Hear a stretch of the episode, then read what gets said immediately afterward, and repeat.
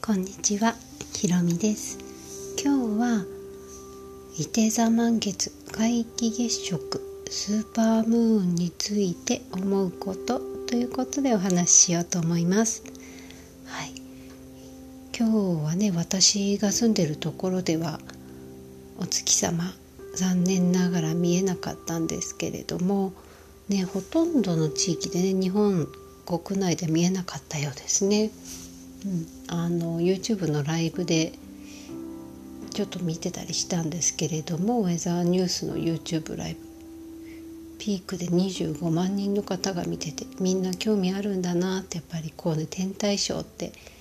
なんかこう心惹かれる人がね、たくさんいるんだなって思いました。でね、新月満月とかだと願い事を書いたりとか、いろいろなね、ワークヒーリングとかあったりするかと思うんですが、かくいう私も新月と満月にはね、1000円角ヒーリングっていう気軽にね、エネルギーを体験してもらうヒーリングっていう形を通してエネルギーを感じてもらうためにやってるんですけれども、こうなんかその時に皆さんどうでしょうかね。こう今回は特にいて座満月だから、こういうことをお願いするといいですよとか、こういう内側と向き合うといいですよとかね、こうどちらかというと左脳的な情報としてこう取り入れる方もいるのかなと思うんですけれども、結局のところ、お月様もエネルギーですよね。で引力とかがあって、それでこう私たちのね、体の水分量とか、詳しい作能的なことはわからないんですけれども、やっぱり気持ちがちょっと揺れがちになる人もいたり、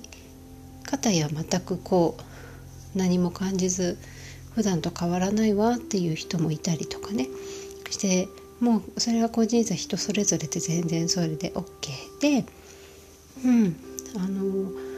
こういう時に何をやってほしいかなっていうと、やっぱり普段よりも新月満月って普段よりもやっぱりこう感情が浮上しやすかったりするんですよね。これはね、もう引力、そういう私たち生きていてそういうエネルギーの影響を受けているっていうところで、おそらく左脳優位でお仕事をわーってしてる方よりも、なんとなく普段から感覚っていうものを大切にしてる方だったりとか、なんとなく自分の調子をこう感覚的に感情とかもね、こう捉えてバイオリズムとして自分の感覚を俯瞰してみる習慣がついてる人なんかは、もしかしたらね、分かりやすかったりするのかなって思います。だからってこう何もないからダメなんだとか、そういうことは全然なくって、私自身もなんかすごい揺れる時もあれば、特に何事もなく過ぎ去っていく時もあって、もう個人のバイオリズムですよね。だから、私がお伝えしたいのは、いて座の満月ですよとか、何座の新月ですよとか、これ左脳的な部分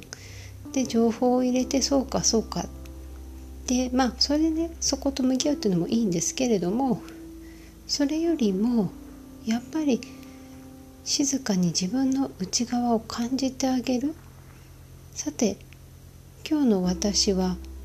何を感じているだろうかって、どんなものが湧き上がってくるだろうかとかね、なんかふとした瞬間にそういえばみたいな、なんか古い、ものすごい昔の古い感情がこうあって湧いてきてるっていうこともあったりするんですよね。なんか今思い出しちゃった。私も昨日ぐらいからすごい何年も前のちょっとまだ持ってたんだって古い怒りのようななんかちょっと嫌な感情がわって出てきて、まだあったんだなって思ったんですけど、これもやっぱり、今日が満月だからっていうなんとなく、それもね考え方次第ではそう思うからそうなるんでしょっていう、そういう意味付けするからそうなるんでしょっていうことにも結局はねなってしまうんですけれども、いい機会なので自分の感情をねしっかり感じてあげて、置き去りにしてる感情ないかなって、自分の中で本当はあの時こういう感情が湧き上がって感じて欲しかったのに感じることを我慢しちゃったりしてそのまま忘れちゃってるものないかなって、ちょっと思い返してあげる時間をね作ってみてもいいのかなって思いますね。皆既月食なんかもね見られたらすごいいいなと思って昨日からワクワクしてたんですけれどもね、今回残念なことに見られなかったんですがね、昔は月食を見たら縁起が悪いとか、もう何時代か分かんないですけど平安時代なのかもうちょっと後なのかね、昔の人はだから月食がある日は絶対外に出ないみたいなね、もうそういう時代もあったりなんかして、結局のところ意味付けなんだなって。今はもうね貴重な天体ショーだからみんなこぞって見るじゃないですかね。片や時代が違えば縁起が悪いからも家の中にこもるっていうね、面白いなって思いますよね。でも私たちって結局、地球に生まれて今こうして暮らしてるけど切っても切れないんだなって、宇宙っていう空間とね、切っても切れない密接につながって生きてるんだなって思うと、それだけで豊かな気持ちになってくるなって思いますね。スーパームーンとかもね角度とか距離とかね角度とかいろいろあるみたいで、詳しい方に聞くと本当に詳しく説明してくれて、途中からもう頭の中クエスチョンになっちゃったりするんですけど、でも好きな方ってやっぱり好きだからそれだけ魅力があるんですよね天体って。でも私もソーラーウォーク2っていう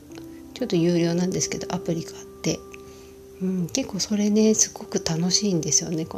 もういろんな天体とか惑星とかあと隕石みたいなものまで見れて、もしね興味ある方いたらちょっと見ていただけたらなって思うんですけれども、今日はなんとなくこういう満月とかね新月という時には外側のね情報ではなく内側から湧き上がってくるもの、その感覚を